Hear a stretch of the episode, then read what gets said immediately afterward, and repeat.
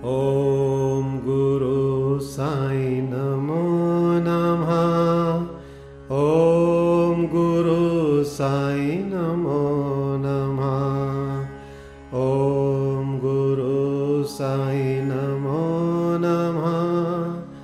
ॐ गुरु साई नमो नमः।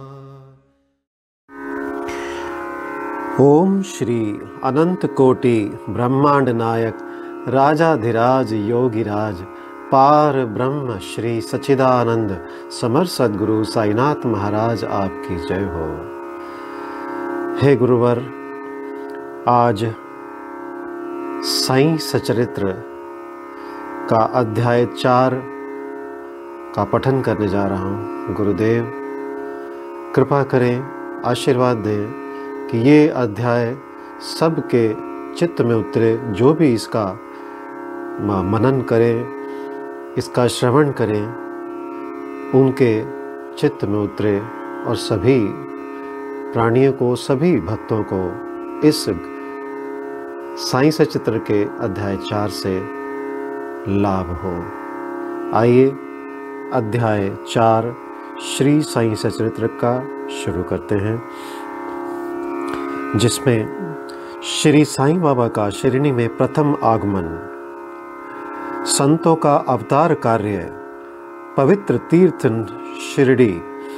श्री साईं बाबा का व्यक्तित्व, गोली बुआ का अनुभव, श्री विठल का प्रकट होना शीर सागर की कथा, दास गणों का प्रयाग स्नान, श्री साईं बाबा का शिरडी में प्रथम आगमन तीन वाड़े। आइए, इसमें से पहला संतों का अवतार कार्य। भागवत भागवत गीता, चौथा अध्याय, सात, आठ में भगवान श्री कृष्ण कहते हैं कि जब जब धर्म की हानि और अधर्म की वृद्धि होती है, तब तब मैं अवतार धारण करता हूँ। धर्म स्थापन दुष्टों का विनाश तथा साधु जन के परित्राण के लिए मैं युग युग में जन्म लेता हूँ। साधु और संत भगवान के प्रतिनिधि स्वरूप हैं। वे उपयुक्त समय पर प्रकट होकर अपनी कार्य प्रणाली द्वारा अपना अवतार कार्य पूर्ण करते हैं। अर्थात जब ब्राह्मण, क्षत्रिय और वैश्य अपने कर्तव्यों से विमुख हो जाते हैं, तब जब शूद्र उच्च जातियों के अधिकार छीनने लगते हैं जब धर्म के आचार्यों का अनादर तथा निंदा होने लगती है, जब लोग निषिद्ध भोज्य पदार्थों और मदिरा आदि का सेवन करने लगते हैं, जब धर्म की आड़ में निंदित कार्य होने लगते हैं, जब जब भिन्न भिन्न धर्मावलंबी परस्पर लड़ने लगते हैं, जब ब्राह्मण संध्यादि कर्म छोड़ देते हैं, कर्मठ पुरुषों को धार्मिक कृत्यों में अरुचि उत्पन्न हो जाती है, जब योगी ध्यायादि ध्यानादि कर्म छोड़ देते हैं और जब जन साधारण की ऐसी धारणा हो जाती है कि केवल धन, संतान और स्त्री ही सर्वस्व है, तथा इस प्रकार जब लोग सत्य मार्ग से विचलित होकर अधपतन की ओर अग्रसर होने लगते हैं, तब संत प्रकट होकर अपने उपदेशों एवं आचरण के द्वारा धर्म की संस्थापना करते हैं। वे समुद्र के ज्योति स्तंभ की तरह हमारा उचित मार्गदर्शन करते तथा सत्य पथ पर चलने को प्रेरित करते हैं। इसी मार्ग पर अनेकों संत निमृतिनाथ ज्ञानदेव, मुक्ताबाई, नामदेव, गौरा गोड़ाई एकनाथ, तुकाराम, नरहरि नरसिंह भाई सजन कसाई, सांवता माली और रामदास तथा कई अन्य संत सत्य मार्ग का दिग्दर्शन कराने के हेतु भिन्न भिन्न अवसरों पर प्रकट हुए और इन सब के पश्चात शिरडी में श्री साईं बाबा का अवतार हुआ। आइए, अब पढ़ते हैं पवित्र तीर्थ शिरडी। अहमदनगर ज़िले में गोदावरी नदी के तट बड़े ही भाग्यशाली हैं, जिन पर अनेक संतों ने जन्म धारण किया और अनेकों ने वहाँ आश्रय पाया। ऐसे संतों में श्री ज्ञानेश्वर महाराज प्रमुख थे। शिरडी अहमदनगर ज़िले के कौपर गाँव तालिका में है। गोदावरी नदी पार करने के पश्चात मार्ग सीधा शिरडी को जाता है। आठ मील चलने पर जब आप नीम गाँव पहुँचेंगे तो वहाँ से शिरडी दृष्टिगोचर होने लगता है। कृष्णा नदी के तट पर अन्य तीर्थ स्थान गाड़गापुर, नरसिंहवाड़ी और औदुम्बुर के समान ही शिरडी भी प्रसिद्ध तीर्थ है। जिस प्रकार दामोजी ने मंगलवेड़ा को पंडरपुर के समीप, समर्थ रामदास ने सज्जनगढ़ को दत्तावतार श्री नरसिंह सरस्वती वे वाड़ी को पवित्र किया। उसी प्रकार श्री साईनाथ ने शिरडी में अवतीर्ण होकर उसे पावन बनाया। श्री साई बाबा का व्यक्तित्व। श्री साई बाबा के सानिध्य से शिरडी का महत्व विशेष बढ़ गया। अब हम उनके चरित्र का अवलोकन करेंगे। उन्होंने इस भवसागर पर विजय प्राप्त कर ली थी, जिसे पार करना महान दुष्कर तथा कठिन है। शांति उनका आभूषण था, तथा वे ज्ञान की साक्षात प्रतिमा थे। वैष्णव भक्त सदैव वहाँ आश्रय पाते थे। दानवीरों में वे राजा कर्ण के समान दानी थे। वे समस्त सारे, समस्त सारों के सार रूप थे। ऐहिक पदार्थों से उन्हें अरुचि थी। सदा आत्मस्वरूप में निमग्न रहना ही उनके जीवन का मुख्य ध्येय था। अनित्य वस्तुओं का आकर्षण उन्हें छू भी नहीं गया था। उनका हृदय शीशे के सदृश उज्जवल था।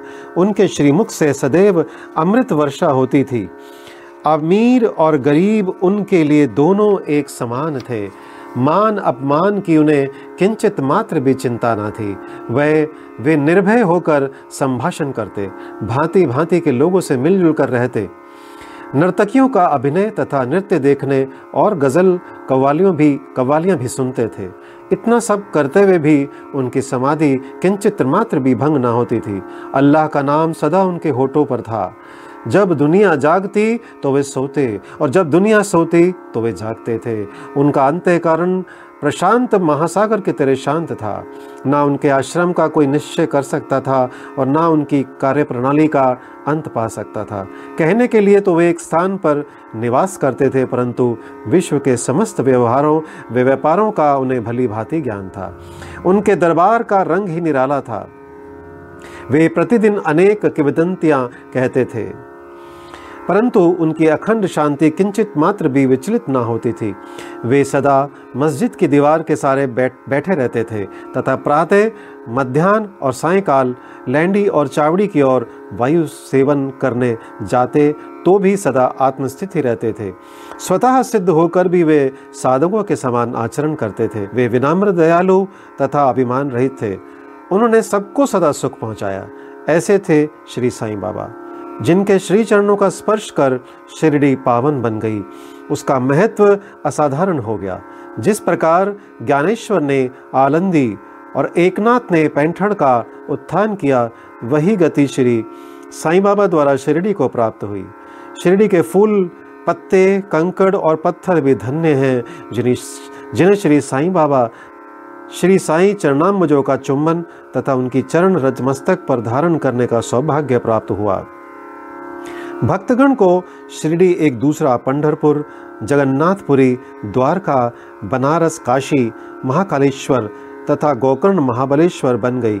श्री साईं का दर्शन करना ही भक्तों का वेद मंत्र था, जिसके परिणाम स्वरूप आसक्ति घटती और आत्मदर्शन का पथ सुगम होता था। उनका श्री दर्शन ही योग साधन था और उनसे वार्तालाप करने से समस्त पाप नष्ट हो जाते थे। उनका पाद सेवन करना ही त्रिवेणी, यानी प्रयाग स्नान के समान था, तथा चरणामृत पान करने मात्र से ही समस्त इच्छाओं की तृप्ति होती थी। उनकी आज्ञा हमारे लिए वेद सदृश्य थी। प्रसाद तथा उदी ग्रहण करने से चित्त की शुद्धि होती थी। वे ही हमारे राम और कृष्ण थे, जिन्होंने हमें मुक्ति प्रदान की। वे ही हमारे पार ब्रह्म थे।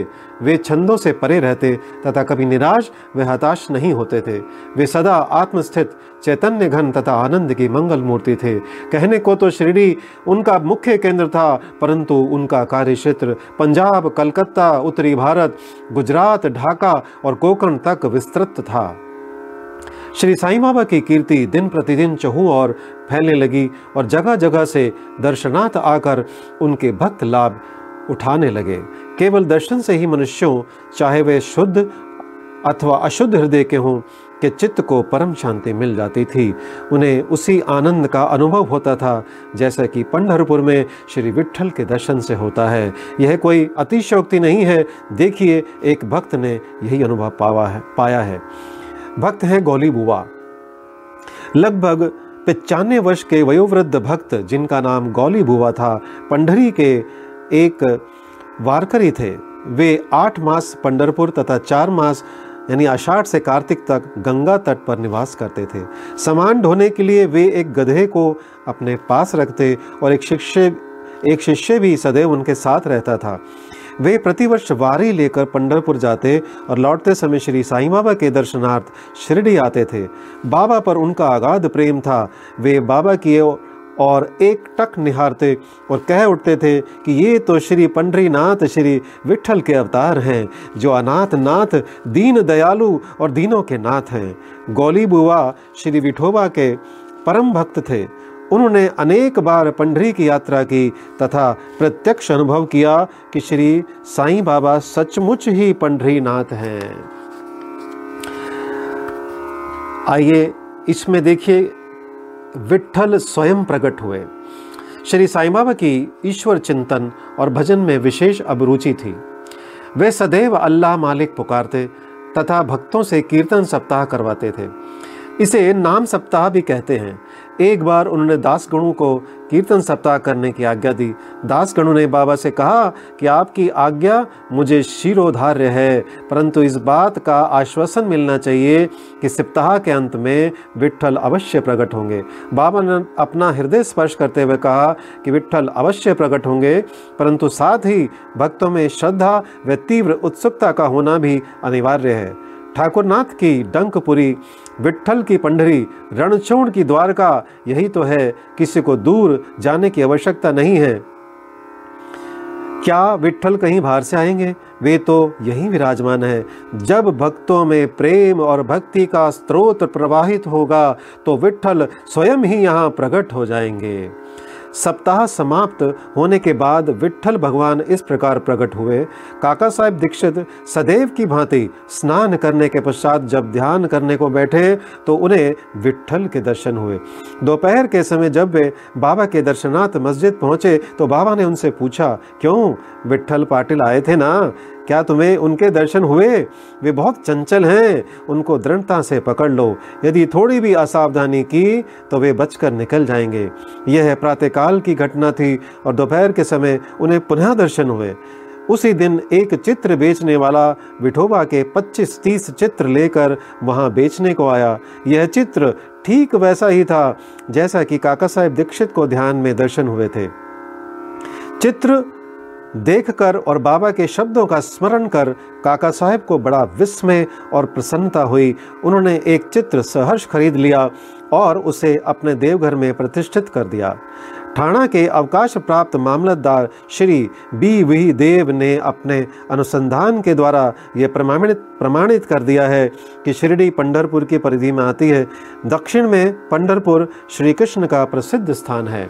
अतः शिरडी द्वारका है।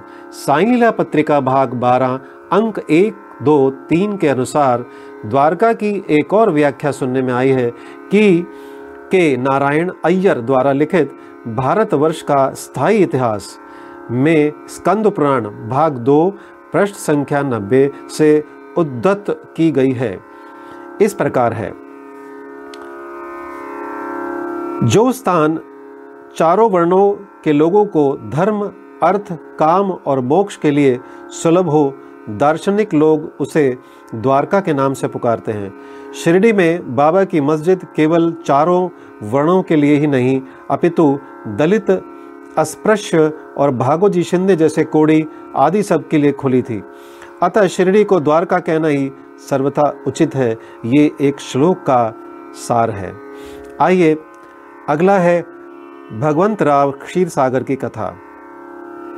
श्री विठल पूजन में बाबा को कितनी रुचि थी, यह भगवंत राव क्षीर सागर की कथा से स्पष्ट है। भगवंत राव के पिता विठोबा के परम भक्त थे, जो प्रतिवर्ष पंढरपुर को वारी लेकर जाते थे। उनके घर में विठोबा की एक मूर्ति थी, जिसकी वे नित्य प्रति पूजन, पूजा करते थे। उनकी मृत्यु के पश्चात उनके पुत्र भागवत राव भगवंत राव ने वारी, पूजन, श्राद्ध इत्यादि समस्त कर्म करना छोड़ दिया। जब भगवंत राव शिरडी आए तो बाबा उन्हें देखते ही कहने लगे कि इनके पिता मेरे परम मित्र थे। इसी कारण मैंने इन्हें यहाँ बुलाया है। इन्होंने कभी नैवेद्य अर्पण नहीं किया, तथा मुझे विठोबा, मुझे और विठोबा को भूखों मारा है। इसलिए मैंने इन्हें यहाँ आने को प्रेरित किया है। अब मैं इन्हें हट पूर्वक पूजा में लगा दूँगा। अगला है दास गणु का प्रयाग स्नान। गंगा और यमुना नदी के संगम पर प्रयाग प्रसिद्ध पवित्र तीर्थ स्थान है। हिंदुओं की ऐसी भावना है कि वहाँ स्नानादि करने से समस्त पाप नष्ट हो जाते हैं। इसी कारण प्रत्येक पर्व पर सहस्त्रों भक्तगण वहाँ जाते हैं और स्नान का लाभ उठाते हैं। एक बार दास गणों ने भी वहाँ जाकर स्नान करने का निश्चय किया। इस विचार से वे बाबा से आज्ञा लेने उनके पास गए। बाबा ने कहा कि इतनी दूर व्यर्थ भटकने की क्या आवश्यकता है? अपना प्रयाग तो यही है, मुझ पर विश्वास करो। आश्चर्य, महान आश्चर्य।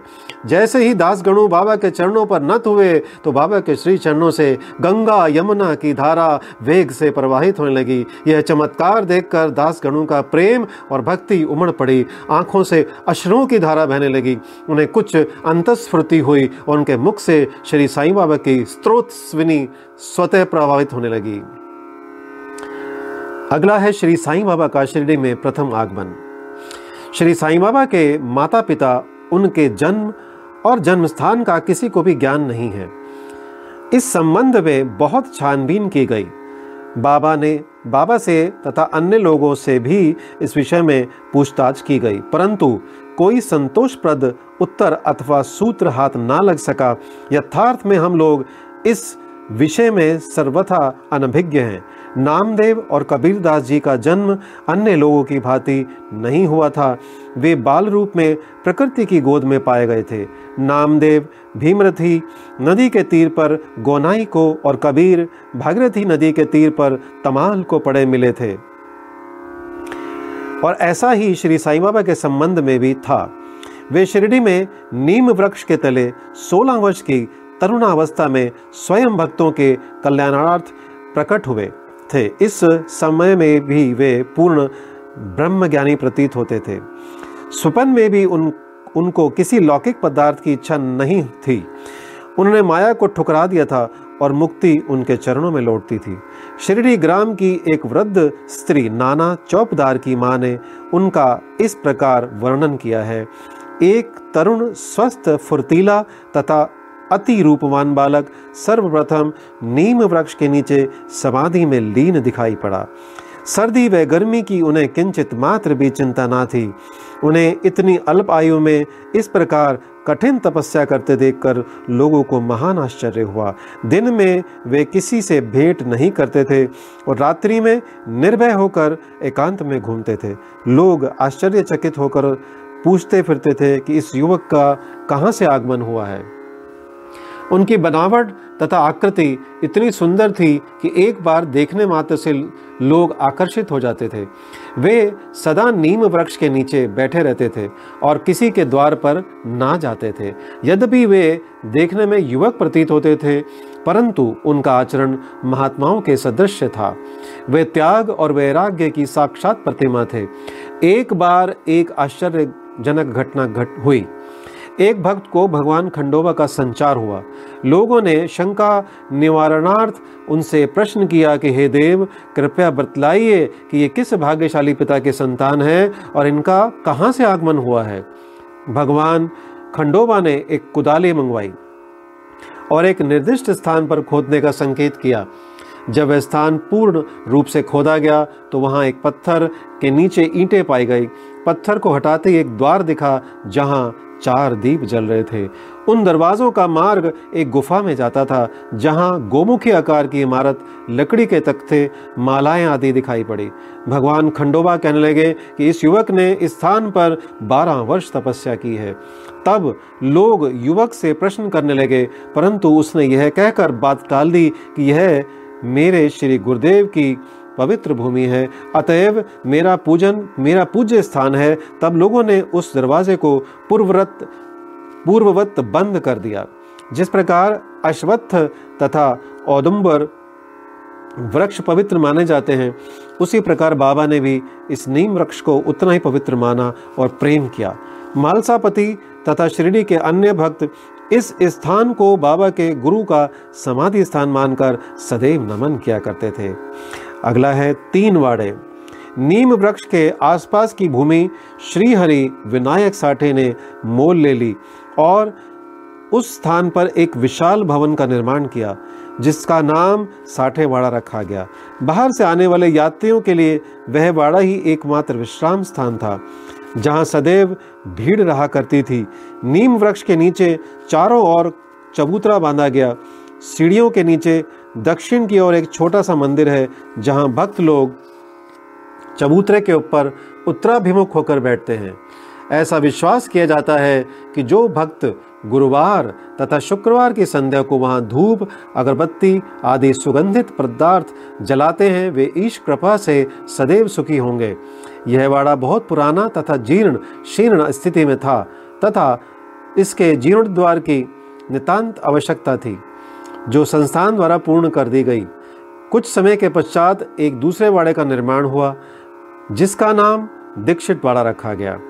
काका साहेब दीक्षित कानूनी सलाहकार यानी सॉलिसिटर थे। जब इंग्लैंड में थे, तब वहाँ उन्हें किसी दुर्घटना से पैर में चोट आ गई थी। उन्होंने अनेक उपचार किए, परंतु पैर अच्छा ना हो सका। नाना साहेब चांदोरकर ने उन्हें बाबा की कृपा प्राप्त करने का परामर्श दिया, इसलिए उन्होंने सन 1909 में बाबा के दर्शन किए। उन्होंने बाबा से पैर के बदले अपने मन की पंगुता दूर करने की प्रार्थना की। बाबा के दर्शन से उन्हें इतना सुख प्राप्त हुआ कि उन्हें स्थायी रूप से शिरडी में रहना स्वीकार कर लिया। उन्होंने स्थायी रूप से शिरडी में रहना स्वीकार कर लिया। और इसी कारण उन्होंने अपने तथा भक्तों के हेतु एक वाड़े का निर्माण कराया। इस भवन का शिलान्यास दिनांक 9 बारह 1910 को किया गया। उसी दिन अन्य दो विशेष घटनाएँ घटित हुई। पहली, श्री दादा साहेब खारपड़े को घर वापस लौटने की अनुमति प्राप्त हो गई। और दूसरा, चावड़ी में रात्रि को आरती आरंभ हो गई। कुछ समय में वाड़ा संपूर्ण रूप से बन गया और रामनवमी 1911 के शुभ अवसर पर उसका यथाविधि उद्घाटन कर दिया गया। इसके बाद एक और वाड़ा मानो एक शाही भवन नागपुर के प्रसिद्ध श्रीमंत बूटी ने बनवाया। इस भवन के निर्माण में बहुत धनराशि लगाई गई। उनकी समस्त निधि सार्थक हो गई, क्योंकि बाबा का शरीर अब वहीं विश्रांति पा रहा है। और फ़िलहाल वह समाधि मंदिर के नाम से विख्यात है।